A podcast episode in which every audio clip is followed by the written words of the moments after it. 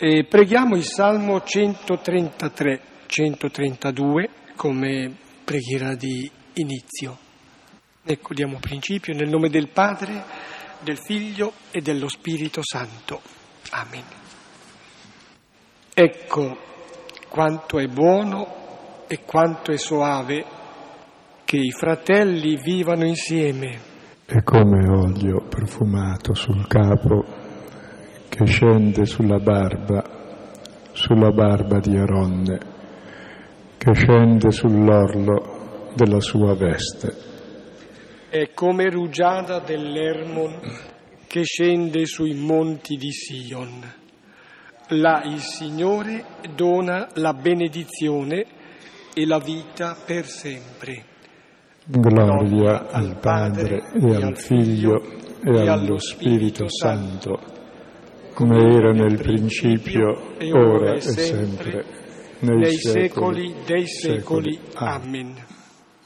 Ecco, questo salmo l'abbiamo scelto, uno dei salmi che più frequentemente viene eh, pregato, pre- cantato anche, un po' giovanilistico anche perché si canta lo stare assieme, ma in profondità, proprio in una prospettiva di fede evangelica, eh, dice senz'altro il riferimento alla paternità di Dio che garantisce poi, beh, col rapporto filiale, garantisce poi un rapporto eh, fraterno. E questa sera il, il, brano che contempleremo proprio dice questo, ecco, del rapporto paterno del Signore nei nostri confronti, a cui consegue poi come frutto il rapporto fraterno fra di noi. Abbiamo visto prima di Pasqua eh, le prime due parti della parabola, quello del pastore e quello della donna. Quel pastore che fa una cosa stupidissima, abbandona le 99 nel deserto per andare a cercare l'unica perduta, che vuol dire che è disposto a perdere tutte le altre pur di non perdere l'unica che vuol dire che ognuno di noi è unico, è un valore assoluto per Dio e non ci vuol perdere proprio nessuno. E dopo l'immagine del pastore che è simbolo del re di Dio, che si occupa di ciascuno di noi come unici, c'è la donna, ecco, con la sua monetina, che poi è il risparmio, è un giorno di salario, quindi il suo risparmio che gli permette di vivere e mette a soqquadro tutta la casa per cercarla. Così Dio mette a soqquadro tutto il mondo per cercare il suo tesoro, che siamo ciascuno di noi. E ora siamo alla famosa parabola che si chiama del figlio al prodigo, ma è sbagliato il titolo. Ecco, i, la parabola per sé è del padre e non è indirizzata al figlio al prodigo, ma al fratello maggiore. Tenete presente il contesto del capitolo 15, Gesù mangia con tutti i peccatori e i giusti, cioè i farisei e gli scribi, brontolano contro Gesù perché lui fa festa. E allora lui racconta le parabole del pastore che fa festa perché ha trovato la pecora smarrita, cioè è Dio che fa festa per il peccatore, della donna che fa festa perché ha trovato il suo tesoro, è Dio che fa festa per i peccatori, e ora il padre fa festa per il minore, che è il peccatore, quello che chiamiamo il perduto. E il maggiore vuole star fuori, perché dice non è giusto. E questo testo è così importante che dicono, è chiamato il Vangelo nel Vangelo. Cioè se perdessimo tutto il Vangelo, restasse solo questa pagina, sapendo di cosa parla, ed è abbastanza facile, capiremmo chi è Dio e chi siamo noi. E, e state attenti, il, il senso di questo testo è la conversione più radicale che ci sia. Non è la conversione del peccatore, non ha bisogno di convertirsi, è la conversione del giusto che è chiamato a convertirsi dalla sua giustizia alla misericordia. Cioè è quello che per Paolo è il passaggio dalla legge al Vangelo, cioè noi pensiamo che Dio ci salvi perché siamo bravi, perché osserviamo la legge, quindi bisogna osservare la legge, andare a messa, fare questo, quest'altro, quest'altro, se no Dio ti punisce. Ecco, così si dice, così si pensa, Così pensa il minore e allora dice è meglio andarsene da casa che fare una vita così tutta sequiente, da vita castrata per l'esistenza intera, senza libertà, senza piacere, senza niente, è quel Dio che tutte le religioni predicano, che tiene schiavo l'uomo dei suoi doveri, il minore si ribella, il maggiore lo serve da schiavo. Per cui i due fratelli in realtà rappresentano, i fratelli hanno questo, che sono uguali, tutti e due hanno la stessa falsa immagine di Dio, cioè sia chi fa il bravo religioso sia chi si ribella. E spiego. Satana ha suggerito a tutti che Dio è padrone di tutto, che è legislatore, che è giudice, che ti vede anche dentro, e che è boia, cioè ti condanna alla morte eterna se non fai la legge che lui ha stabilito. Questa è l'immagine di Dio che tutte le religioni più o meno hanno. E la religione prospera su questa immagine di Dio. L'ateo cosa fa? O il ribelle nega questo Dio che le religioni affermano. No. Se Dio è così, io voglio la mia libertà e fare una vita umana, non da schiavo. Bene, il Vangelo ci presenta l'uscita e dall'ateismo e dalla religione, della legge del servilismo, per arrivare alla libertà dei figli di Dio e alla religione dell'amore, la cui unica legge è l'amore che è legge a se stesso ed è libertà. Allora cerchiamo, questa conversione dura tutta la vita, e anche tutto l'Antico Testamento è preparazione a questo, ed è la difficile conversione di Paolo. E Gesù durante il Vangelo non riuscì a convertire nessun fariseo, solo dopo morto ci riesce con uno. Il pericolo costante del cristiano, lo vediamo nelle lettere di Paolo, la lettera ai Romani, la lettera ai Galati, è quello di dimenticarsi del Vangelo, dire mi osservo le norme, Basta, sono a posto. E noi che lo osserviamo siamo i bravi, gli altri sono tutti da ammazzare perché sono cattivi. Quindi facciamo le crociate, difendiamo la nostra legge, difendiamo le nostre cose a tutti i livelli, col potere, con tutti i mezzi, e così facciamo i bravi, eliminando possibilmente i cattivi con qualche crociata. Se non si possono più fare i roghi pazienza, ma verranno i tempi che si faranno ancora, e allora riusciremo a trionfare noi col bene. Ecco, questa parabola che leggiamo è l'uscita da questa religiosità comune a tutti e ci fa capire l'essenza del Vangelo. I due fratelli fanno lo stesso errore, hanno l'immagine sbagliata di Dio. E Gesù morirà in croce perché presenta questo Dio che adesso vedremo da questa parabola, che è un Dio che è padre, che in realtà è madre. Ah, ritengo sia utile perlomeno riprendere qualcosa dei versetti che introducono l'intero capitolo, si è all'uso adesso in modo implicito, ma ecco si può ricordare che continuavano ad avvicinarsi a lui, pubblicani peccatori, per ascoltarlo, quindi borbottavano i farisei e gli scribi dicendo costui è teso ad accogliere i peccatori, mangia con loro. Allora egli disse loro questa parabola. Ecco il terzo quadro e noi lo ascoltiamo. Capitolo quindicesimo, dal versetto undecimo al versetto trentaduesimo. Un uomo aveva due figli e disse il più giovane di loro al padre, Padre, da a me la parte di sostanze che mi tocca. Egli poi divise per loro la vita. E non molti giorni dopo, raccolto tutto, il figlio più giovane emigrò in paese lontano e là sperperò la sua sostanza vivendo insalvabilmente. Ora, dilapidato tutto, venne una carestia forte per quel paese ed egli cominciò a essere nel bisogno e andò a incollarsi a uno dei cittadini di quel paese e lo mandò nei suoi campi a pascere i porci e desiderava saziarsi delle carrube che mangiavano i porci e nessuno gliene dava. Ora, venuto in se stesso, disse, Quanti salariati di mio padre sovrabbondano di pane, io invece di carestia qui perisco. Sorgerò e andrò verso mio padre e dirò a lui, Padre, non sono più degno di essere chiamato tuo figlio, fa me come uno dei tuoi salariati. E sorto venne da suo padre. Ora, mentre ancora distava lontano, lo vide il padre e si commosse e corso cadde sul suo collo e lo baciò. Ora disse il figlio a lui, Padre, peccai verso il cielo e al tuo cospetto, non son più degno di essere chiamato tuo figlio.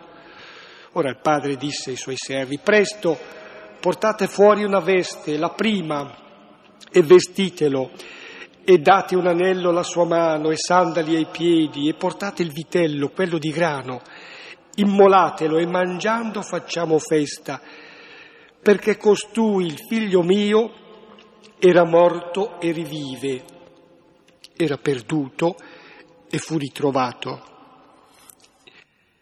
E cominciarono a far festa. Ora il suo figlio, il maggiore, era in campagna e quando venendo si avvicinò alla casa udì sinfonie e danze e richiamato uno dei servi si informava che mai fosse ciò. Ora egli gli disse, tuo fratello venne e tuo padre sacrificò il vitello di grano.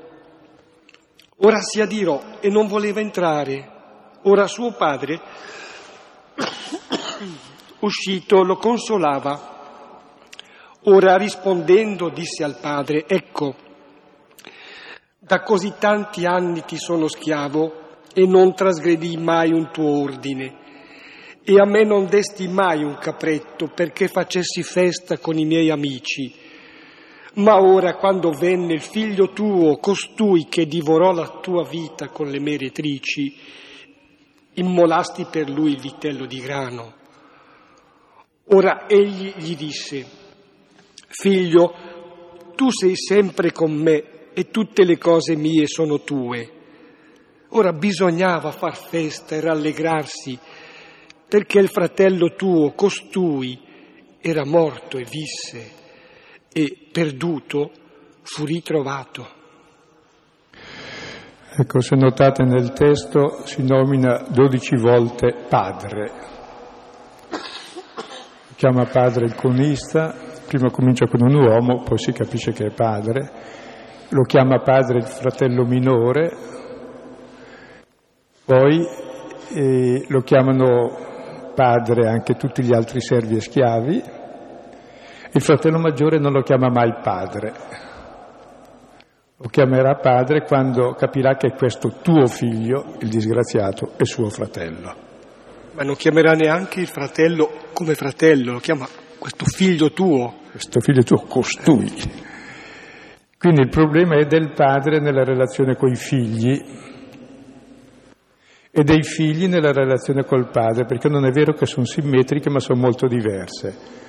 Perché qui i figli hanno una relazione precisa col padre. Il minore dice è impossibile vivere, mi ribello e faccio quel che mi pare e piace.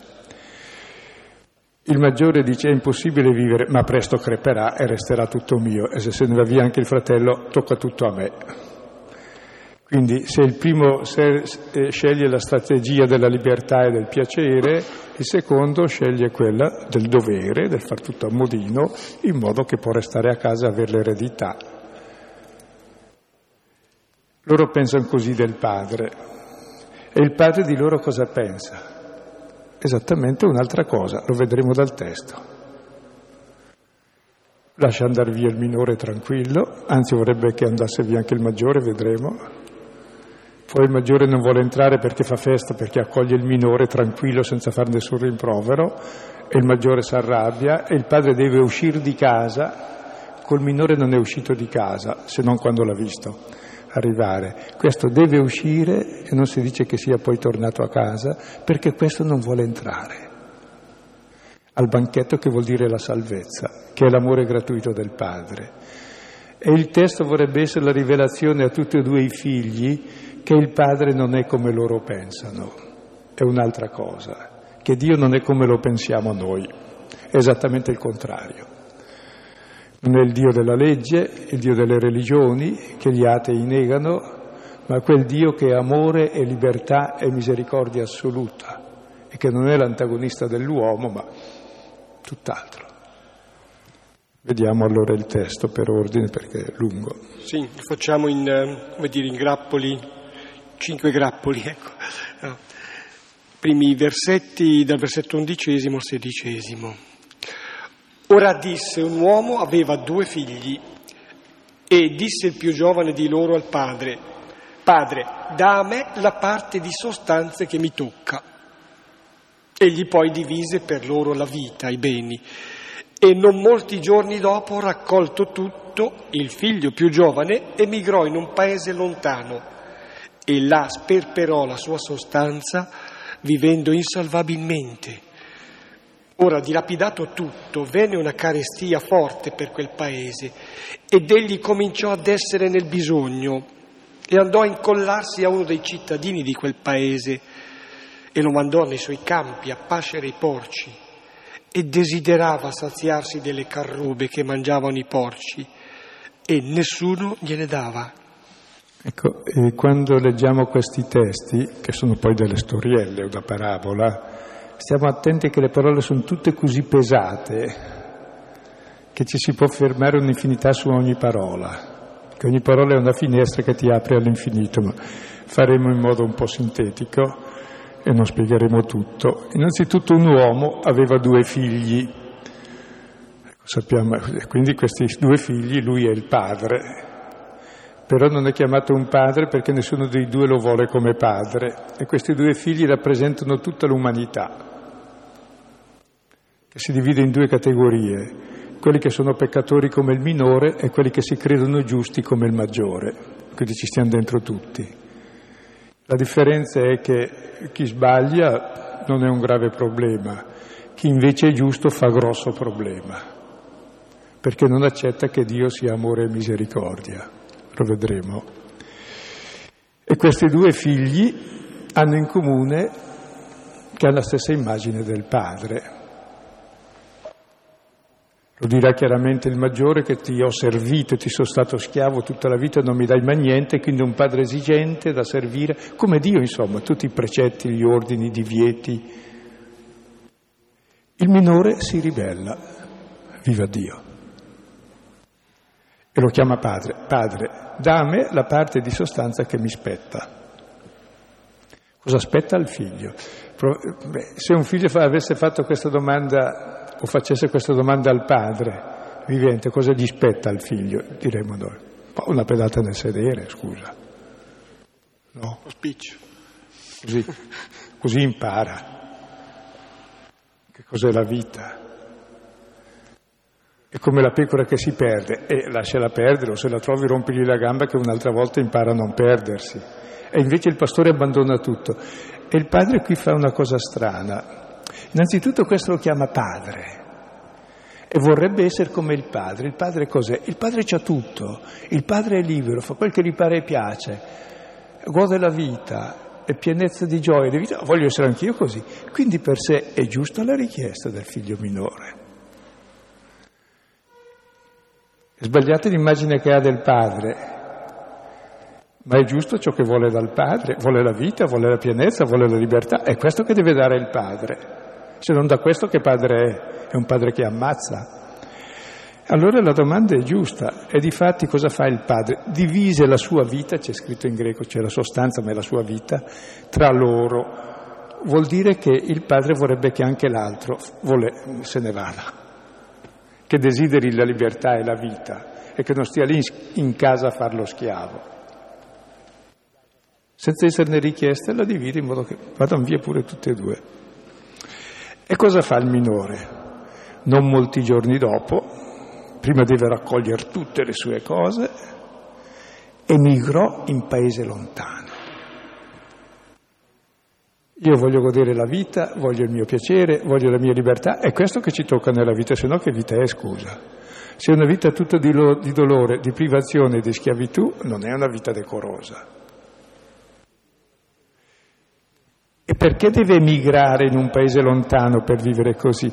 Ma se in casa del padre non si può vivere perché Dio è così esigente, è un padre padrone che vuol dominare tutti, ci toglie la libertà, è mio antagonista, io me ne vado e giustamente. E per questo giustamente Dio rispetta la nostra libertà anche quando sbagliamo e ci lascia andare. Meglio fare tutti gli errori che fare il grave errore di togliere la libertà all'uomo e renderlo schiavo. Annulli la sua essenza perché è necessario per amare essere liberi, è necessario per i figli. Senza questo è schiavo. Raccolse tutte le sue cose, emigrò in paese lontano. Pensa che lui solo lontano da Dio trovi la felicità come ha fatto Adamo, è il peccato di Adamo, no? È la stessa storia di Adamo che voleva essere come Dio e allora si ribella a Dio per essere come Dio. E cosa capita lontano da Dio? Se Dio è vita, lontano da Dio, trovo la morte. Se Dio è pienezza, trovo il vuoto. Se Dio è gioia, trovo la mancanza, la penuria, il bisogno. Se Dio è libertà, trovo la schiavitù. Ecco, allora qui c'è sotto la parabola dell'uomo che crede che la sua realizzazione sia andare lontano da Dio. Però è necessario che vada lontano da Dio, perché? Perché il suo cuore è già lontano da Dio. Se uno pensa che il padre è esigente, ti toglie la libertà, devi andare via. Se ti vuol bene ti lascia andare via e ti accoglie. Non so se mi spiego. Se tu ti adatti alla schiavitù, non sei figlio. Se tu pensi che il padre non ti, non ti ami e resti in casa, fai male, vai via, poi vedi se ti vuol bene o no.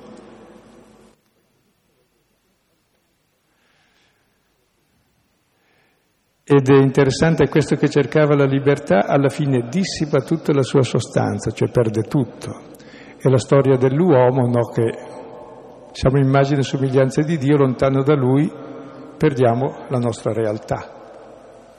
Sperimentiamo il vuoto, la penuria, i nostri limiti. Volevamo la libertà, tocca e va a incollarsi ai cittadini per pascere i porci, simboli degli idoli. Cioè l'uomo che si ribella a Dio alla fine idolatrizza, assolutizza tutte le sue cose relative ai suoi piaceri, i suoi idoli, diventa schiavo degli idoli. E poi vorrebbe mangiare, ma non può mangiare perché l'idolo non ti sazia, non ti dà vita, te la toglie, lo alimenti tu. Sia che il tuo idolo sia il prestigio, il potere, il dominio, ci sacrifichi la vita ma non ti dà nulla, toglie la vita a te e agli altri. Desiderava mangiare carrube, il cibo dei porci, nessuno gliene dava, perché non le prendeva. Ma eh, c'è sotto vari significati, ma prima perché l'uomo non è fatto per il cibo dei porci, è figlio. E secondo anche la solitudine assoluta, nessuno ti dà, mi desse almeno le carube dei porci, pur che ci fosse uno. Lui che era partito in cerca di libertà, di gioia e di vita si trova nella solitudine più assoluta. Ecco, è la parabola dell'uomo. Fa, fa vivere quello che altri ti danno, non quello che carpisci in qualche modo ecco, la vita e anche materialmente ci giunge attraverso il dono. Sì.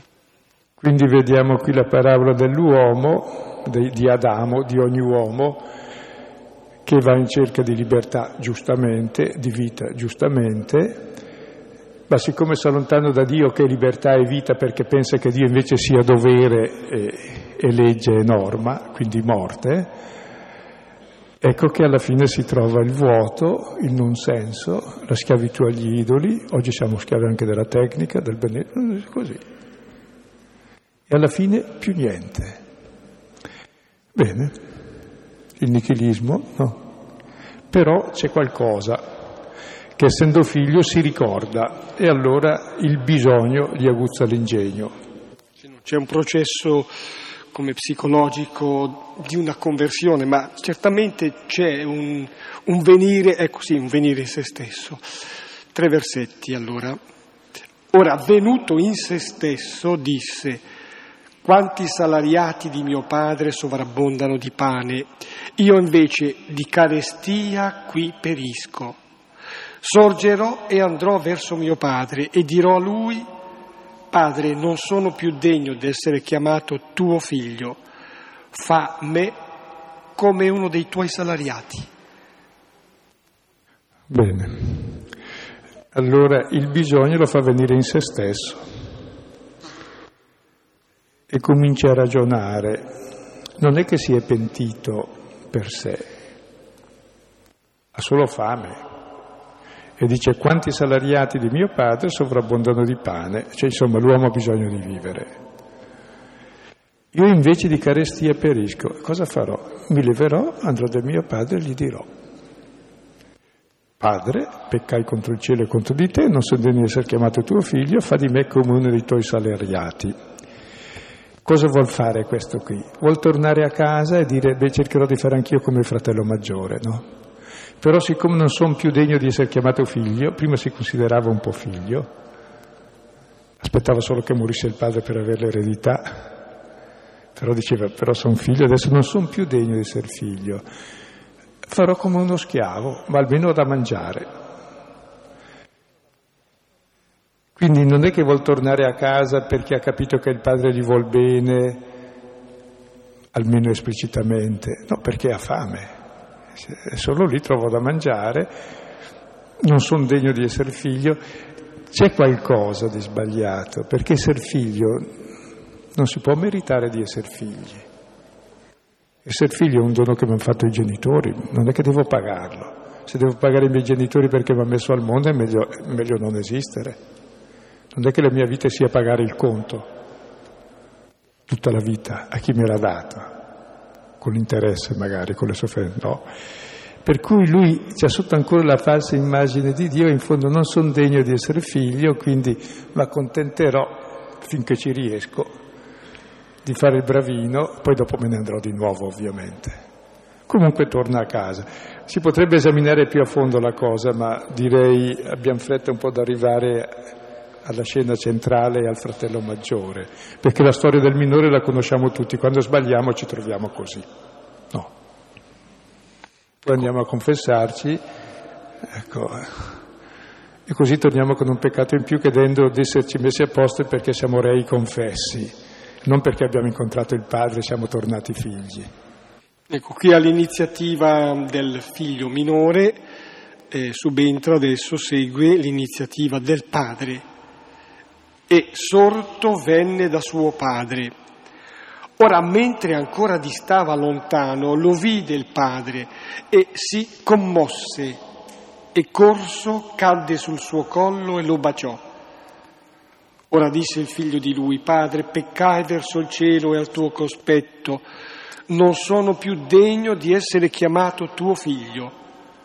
Ora il padre disse ai suoi servi, presto, portate fuori una veste, la prima, e vestitelo, e date un anello alla sua mano, e sandali ai piedi, e portate il vitello, quello di grano, immolatelo, e mangiando facciamo festa, perché costui il figlio mio era morto e rivive, era perduto e fu ritrovato. E cominciarono a fare festa. Ecco, vediamo allora il ritorno a casa, questa è la scena centrale. Il padre, mentre ancora distava lontano, lo vide. Si commosse. La parola commuoversi in greco splangitheis ricorda le viscere della madre, che lì si mossero le viscere materne. E cosa fa? Corre. Sono le stesse cose del samaritano che vede il malcapitato, lo vede, si commuove, l'altro non corre perché non è allenato come il padre che è più vecchio. Il padre corre, gli cade sul collo e lo baciò. Voi immaginate che lì ci sia la mamma, cosa direbbe la mamma? Non si fa così. Questa parte la faccio io, tu fai il tuo dovere di padre, no? Se no questo poi scappa ancora. È stranissimo questo, un padre così assurdo come il pastore che lascia le 99 per andare a cercare l'unica perduta. No, il padre un po' di dignità, fargli capire l'errore. Ci pensano già i preti di tutte le religioni a colpevolizzare la gente, che Dio è morto in croce, ha ammazzato dei giusti per liberarci tutto dalla colpa. Dice, se mi ammazzano così i giusti, voi no almeno. Corre, gli cade sul collo e lo baciò. Anzi, in greco c'è di più, lo strabaciò proprio con effusione. Una scena assurda, non si fa così. Il padre vuol rivelare davvero tutto il suo amore. Il padre è contento che il figlio sia libero, è contento che il figlio goda la vita. L'unico errore è che il padre, il figlio pensa che il padre voglia il suo male, allora fugge da lui. Adesso che viene da lui si mostra esattamente com'è, cioè gli vuol bene e basta. Nessun rimprovero neanche. Già il figlio che si rimprovera durante tutto il cammino si faceva il discorso, mi leverò, andrò da mio padre, gli dirò, peccai, non sono degno. E difatti il figlio subito comincia il discorso, padre, peccai verso il cielo al tuo cospetto, non sono più degno di essere chiamato tuo figlio.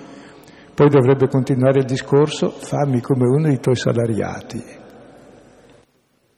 E il padre non lo lascia finire neanche il discorso chiama uno dei servi, quella casa è piena di servi e di schiavi.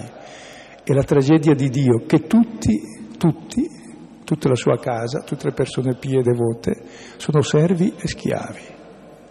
Nessuno lo ama, nessuno si sente amato. Sono tutte persone ligie al loro dovere, tutti schiavi e servi, in tutte le religioni. È il passaggio dalla legge al Vangelo questo, che già troviamo in Giona molto chiaro. Pensate che è brutto per un padre che ha tutti i suoi figli in casa e tutti gli uomini sono suoi figli e tutti pensano che lui sia tremendo e terribile e che li punisca e che gli tolga la vita e non gli dia mai la libertà e non gli dia respiro e gli impedisca di godere, gli impedisca il piacere, impedisca tutto. Ma perché mi ha messo al mondo? E la tragedia di Dio questa falsa immagine di Dio. E il Vangelo vuole sdemonizzare Dio, questo è Satana, questo Dio, per darci la libertà dei figli che si sentono amati dal Padre in modo da poterlo amare e lo faranno se amano i fratelli.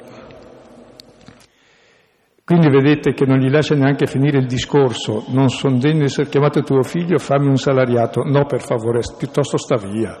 C'è già tutta la casa piena di gente che mi odia, almeno tu finché sei lontano penso che hai nostalgia di me e di fatti era vero, come anch'io ho nostalgia di te, questi proprio mi sono insopportabili. Ma pensate che tragedia vivere in casa con i figli che vi odiano e aspettano che voi moriate per avere l'eredità. Pensate così. E Dio dall'eternità, da Adamo in poi, tutti aspettano e si ribellano a Lui perché questo Dio è tremendo, perverso, mi cerca per punirmi, mi sono nascosto subito al primo giorno. E tutta la vita o mi nascondo o cerco di fare il bravino, insomma. Se no chissà cosa mi capita. Povero Dio. Capite perché è dovuto morire in croce? Per i giusti, non per i peccatori. Perché il vero peccato è la falsa immagine di Dio. Gli altri sono peccati, che sono niente rispetto al grande peccato, che è il non accettare l'amore gratuito di Dio. E il padre dice presto, non lasciamolo finire, portate fuori la veste, la prima. Qual era la prima veste di Adamo? Era nudo.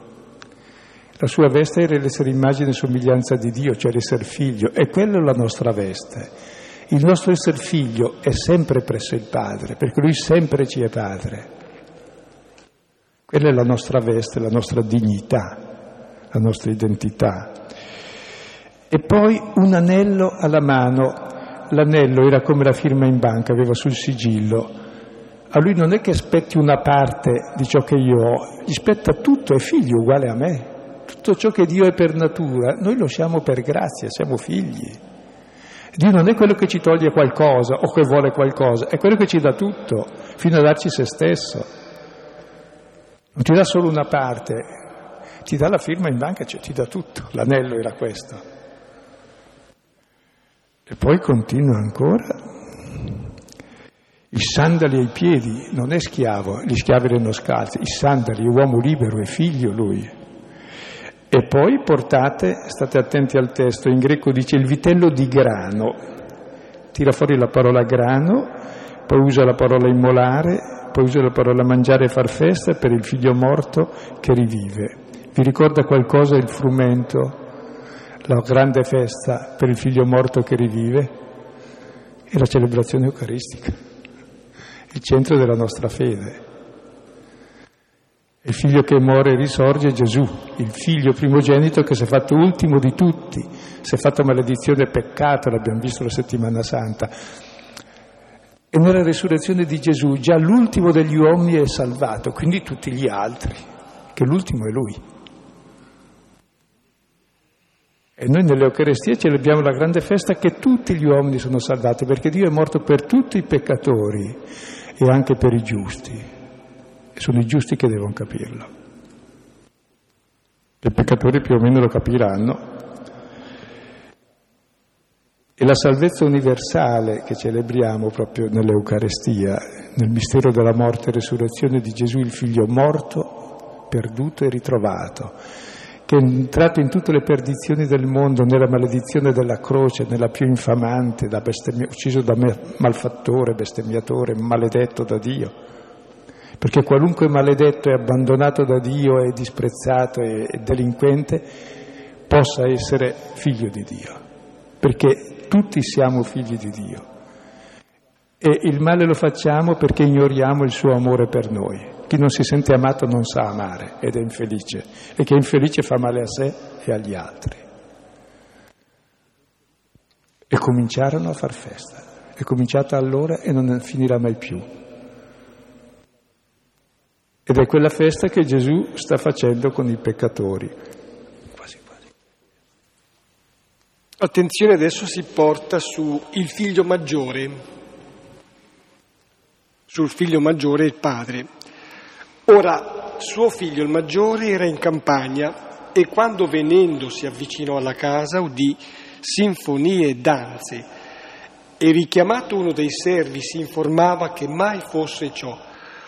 Ora egli gli disse, tuo fratello venne e tuo padre sacrificò il vitello di grano perché l'ha ottenuto sano e salvo. Ora si adirò e non voleva entrare. Ora suo padre, uscito, lo consolava. Ecco, vediamo adesso la reazione del maggiore.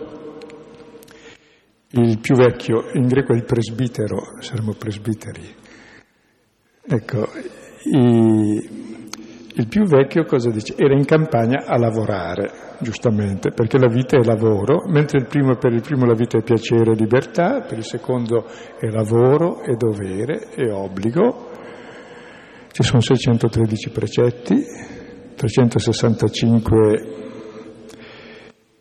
negativi di divieti, quindi un divieto al giorno per dire che insomma non bisogna sgarrare nessun giorno della vita, eh, dell'anno, e poi 248 positivi che sarebbero il numero de, delle ossa, cioè il tuo intimo fin nelle ossa deve essere pervaso totalmente dall'osservanza del dovere della parola di Dio, che poi è giusto inteso in altro senso.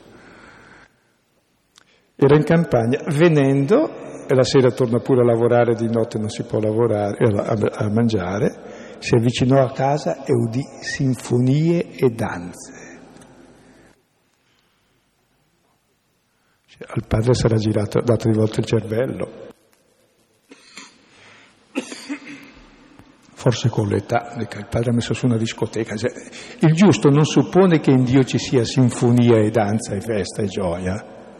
Il Dio è dovere, è obbligo, è divieto, è punizione se trasgredisci e basta.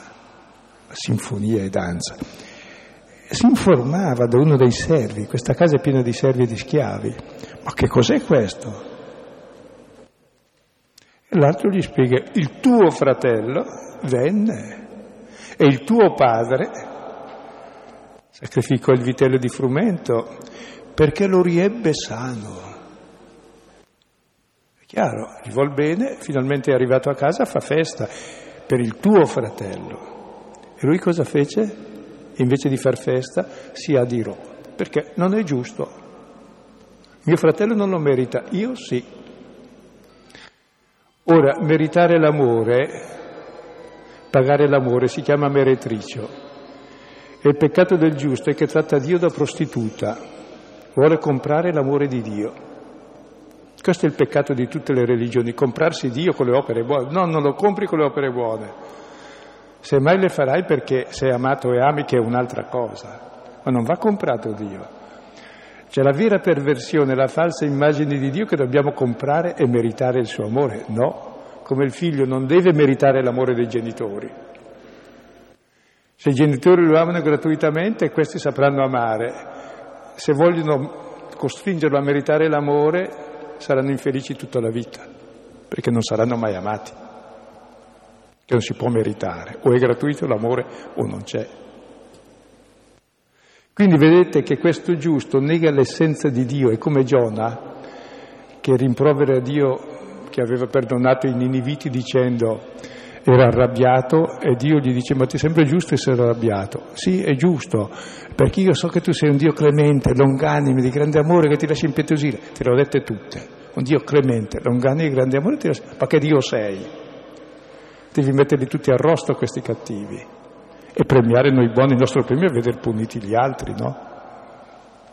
Bravo, questo è giusto. Grande amore per il fratello e grande bella idea del padre, no? Sembra di sentire tante radie quando parlano dell'inferno, che vogliono mandare tutti gli altri. Dio è venuto per salvarci dall'inferno, mica per mandarci. L'inferno ci pensiamo già noi a farlo. Si adirò e non voleva entrare Capite perché nessun giusto si salva? Non vuole entrare nel banchetto, nella salvezza.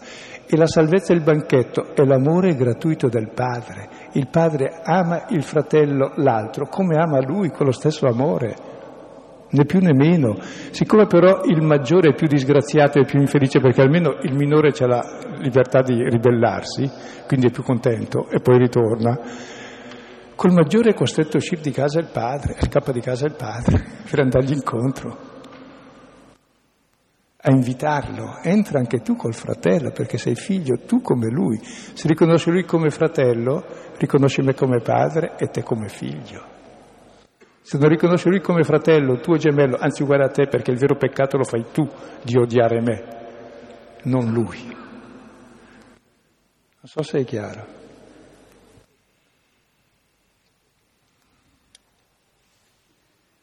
E Dio è sempre fuori, poveretto, manca il banchetto, perché fino a quando c'è un giusto Dio è sempre fuori in croce, che aspetta che si converta. semplicemente mi piace sottolineare il fatto che il padre che esce, ci è uscito, ecco, più che pregarlo, lo consola. Eh, nella solitudine, diremmo un po', anche nel freddo egocentrismo di questo uomo lo consola. E ora, ecco l'ultimo tratto, rispondendo disse al padre, ecco, da così tanti anni ti sono schiavo e non trasgredì mai un tuo ordine e a me non desti mai un capretto perché facessi festa con i miei amici. Ma ora, quando venne il figlio tuo, costui che divorò la tua vita con le meretrici, immolasti per lui il vitello di grano.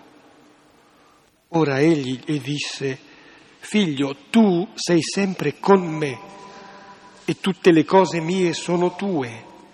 Ora bisognava far festa e rallegrarsi perché il tuo fratello, costui, era morto e visse e perduto fu ritrovato.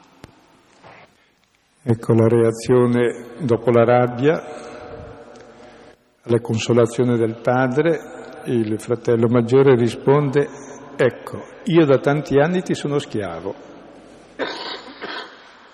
non ho mai trasgredito un tuo ordine e tu non mi hai mai dato neanche un capretto per far festa. Descrive il suo dramma di essere schiavo, osservare tutti gli ordini, come Paolo, Filippesi 3,6, dice che era irreprensibile nell'osservanza della legge, che è parola di Dio, ed era migliore di tutti gli altri. È difficile conversione. Ora che vende questo tuo figlio, costui che divorò la tua vita con le meretrici, e tu fai festa involando il vitello ingrassato col grano. E no. Cioè cosa fa questo figlio maggiore? Pensa che Dio sia tiranno, che lui sia schiavo, non può trasgredire nessun ordine, non può neanche prendersi un capretto. Dio gli toglie la vita, la gioia di vivere, lo fa solo lavorare e faticare e cosa sta aspettando questo fratello maggiore? Che Dio, che il padre crepi per essere libero. Lo odia, come odia il fratello. Anzi, quando è andato via il fratello dice meno male, così avrò, avrò di più io dopo, resto l'unico. Odia il padre e il fratello perché si considera schiavo, schiavo del dovere, dell'obbligo e non capisce che invece Dio è libertà, è gioia, è amore, è dono, è perdono. Dove il vero errore non è sbagliare, tutti sbagliamo, ma non fate per favore il brutto errore di pensare che Dio ci tolga la libertà e ci tolga la gioia di vivere e che sia esigente, padrone e giudice e che ci punisce. Questo non è Dio. Dio è quello che è morto in croce per i peccatori. Lì veramente figlio di Dio. L'altro si chiama Satana, l'altro Dio che prospera nei nostri cuori. Quando non ne possiamo più facciamo come il minore che se ne va. Quando poi vediamo che andando lontano da Dio questo non ci paga, non ci riempie perché gli idoli non, non ti soddisfano, ti lasciano vuoto, ritorni, allora diventerò più e devoto, tornerò a fare, cercherò di fare come fratello maggiore. Poi vedo che non riesco a vivere da fratello maggiore e torno minore. Siamo un pendolo costante che oscilliamo tra il maggiore e il minore fino a quando non comprendiamo chi è Dio è padre che ci ama e noi siamo figli. E difatti Dio gli dice, il padre gli dice figlio. In greco non c'è la parola figlio ma te che non vuol dire genito. Io ti ho generato, anche se, se tu non vuoi essere figlio, io ti sono padre. E non posso non esserti padre, e non posso non amarti perché ti ho messo al mondo io. Per...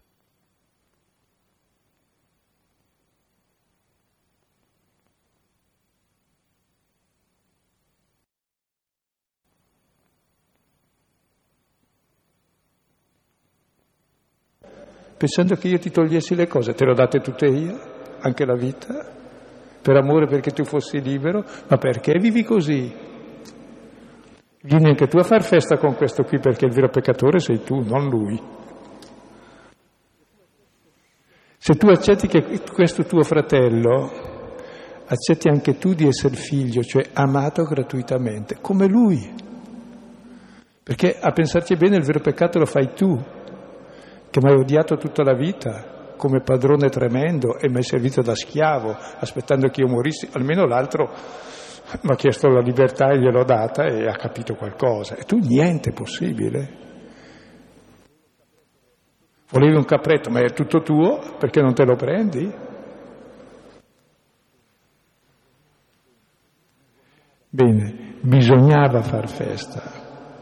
Se riesci a capire questo, che bisognava, è necessario far festa e che tu partecipi alla festa di questo tuo fratello, allora capirai anche tu che sei come lui, amato infinitamente e diventerai figlio se ti fai fratello di quello che tu critichi, condanni. Tenete presente che questa parabola Gesù l'ha detta per gli scrivi ai farisei che lo criticavano perché lui mangiava e faceva festa con i peccatori. E Gesù dice, se anche voi fate festa con i peccatori, mm, cominciate forse a essere salvati anche voi, se no siete fuori da, dalla grazia di Dio. Fino a quando criticate gli altri, non li riconoscete come fratelli, non li sapete perdonare.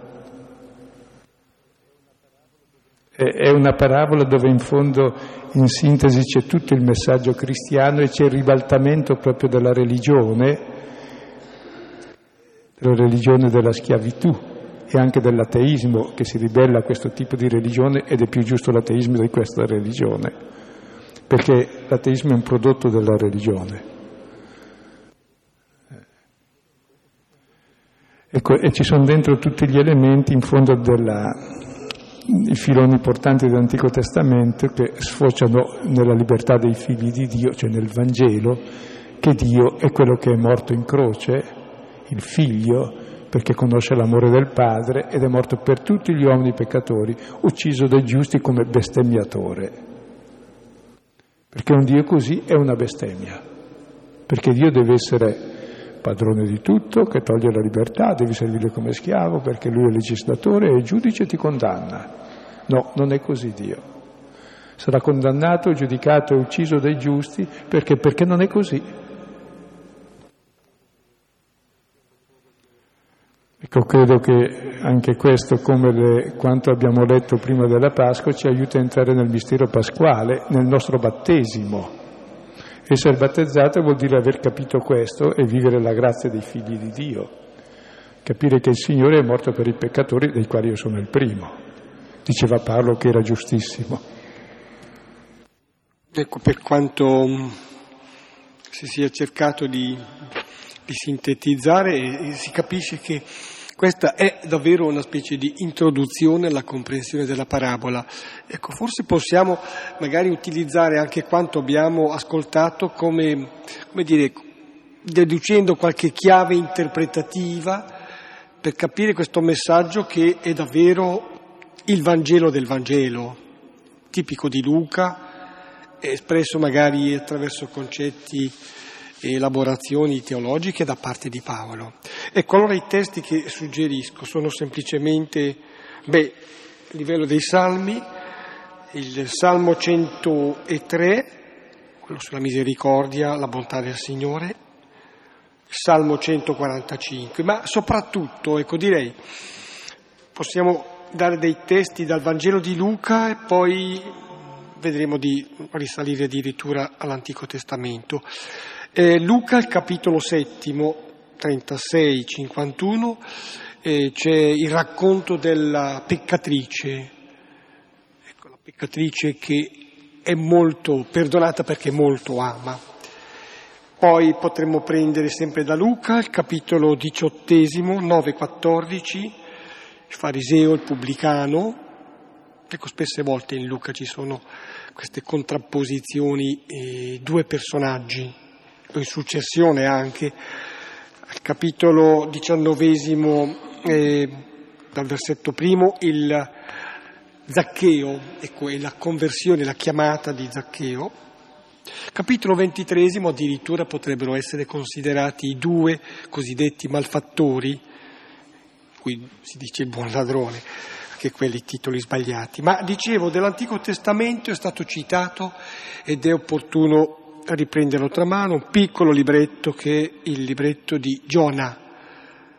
Ecco, è come dire la resistenza fin anche l'ira del giusto di fronte alla magnanimità, alla bontà, alla larghezza d'animo e alla capacità di perdonare da parte del Signore. Poi eh, del Nuovo Testamento la lettera ai Filippesi è stata citata, al capitolo terzo, uno squarcio autobiografico appunto di Paolo che passa dallo sforzo, dalla tensione ad essere giusto, e ci riesce anche, all'essere invece poi salvato, centrato su eh, Gesù, Signore dell'esistenza. E addirittura potremo sempre di Paolo leggere con calma, impegnativa, profondissima, la lettera ai Galati. La lettera ai Galati che eh, qui è mirabilmente riassunta in una parabola. Ecco, queste sono delle indicazioni. E qui terminiamo. Volevo anche dare un'indicazione complementare se qualcuno volesse. E per esempio leggere questo brano durante la settimana, dedicando ogni giorno un pezzo, per esempio e, e l'andata e il ritorno del minore, dedicarci almeno un giorno, guardando ogni parola e leggendo la propria storia in questa storia. Poi il secondo giorno l'incontro col padre, anche riguardando ogni parola e vedendo cosa fa il padre. E poi il terzo l'incontro col maggiore. E poi se uno stesse anche due giorni su ogni testo li riprende e poi se li riprendesse ogni giorno troverebbe sempre cose nuove.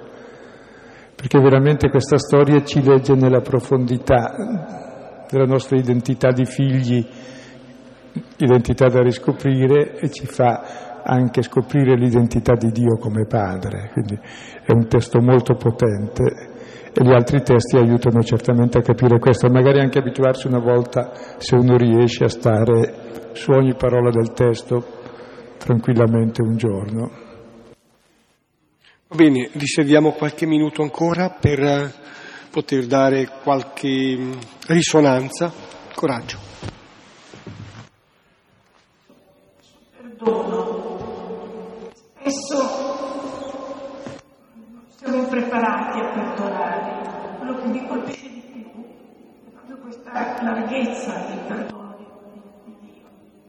Non, io personalmente riesco molto poco e spesso quando mi sento magari offesa chiedo però prima diciamo di perdonare agli altri di giustificarsi, di scusarsi.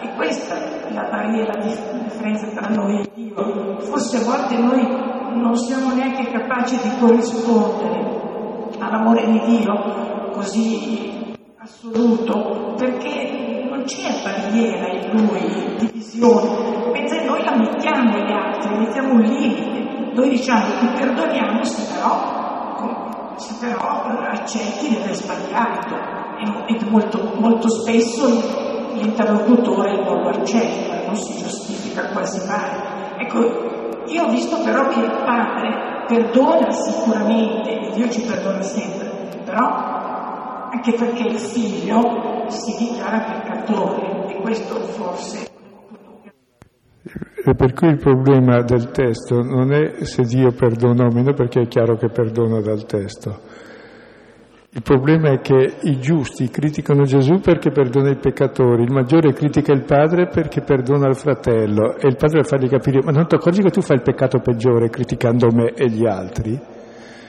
Che tu fai il contrario di me, non sai amare, odi il fratello e odi me e te.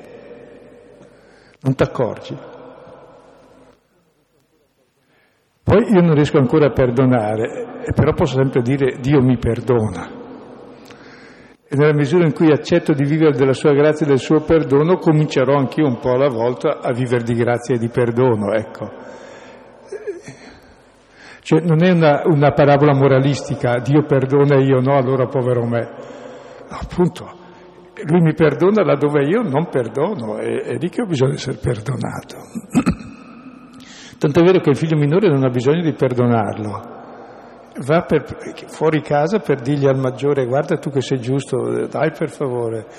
Eh, cerca di capire una cosa, che tutto è tuo, che sei figlio, che questo è tuo fratello, se ami il fratello diventi come me, che ama i figli e ami anche me e ami anche te come figlio, se no vivi da schiavo ed è la vita infelice della persona pia e devota che è schiava di Dio, ma meglio, meglio il ribelle e l'ateo di questa schiavitù religiosa. Si fa molto peggio con questo. L'ateo ha almeno una buona concezione di Dio, cioè lo nega, Dio non può essere così e ha ragione, Dio non può essere così. E l'altro invece lo serve con grande culto, grande devozione e lo insulta nella sua essenza di Dio, di amore, di misericordia, di padre, facendone un padrone esigente, in, tremendo. Schiavo e, soprattutto come agisce Dio, nel senso spontaneo, non so se è possibile farlo, un parallelo tra Aga nell'Antico Testamento e questo figlio giusto. Sono entrambi schiavi, ma nel primo caso Agar è, è, deve fare esercizio di libertà negativa perché è stata costretta da altri, non ha esercizio. In questo caso invece è esercizio di libertà positiva, dipende dal figlio, ha nessun vincolo e, e, quindi anche la differenza dell'azione di Dio nel primo caso e nel secondo. Nel primo caso manda l'angelo, nel secondo lascia forse completa libertà al figlio, quindi un percorso vorrei dire una cosa circa la parabola, no, su questa parabola perché non si può spiegare tutto, ma che i due personaggi sono uno solo. Questi due fratelli sono uno solo, sono io.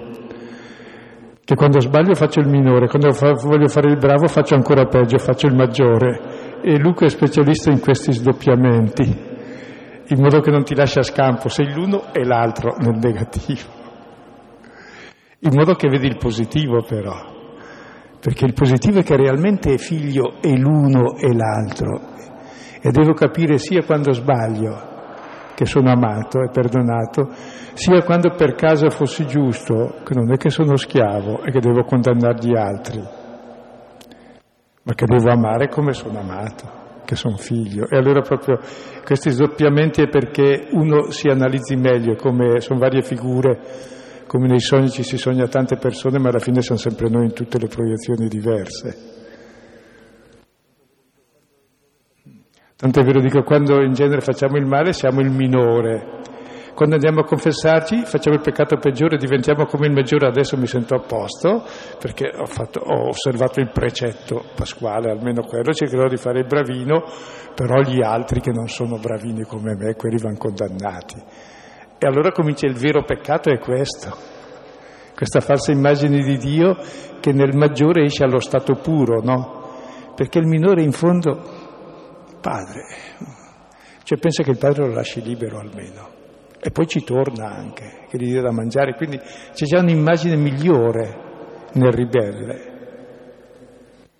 Così anche tra i figli, se uno si ribella e contraddice, è buon segno, Vuol dire che già pensa che al padre ci si può opporre e che ti accetta comunque, perché se il padre mi accetta solo se io abbasso le orecchie e sono schiavo, vuol dire che il padre mi odia e mi vuol distruggere.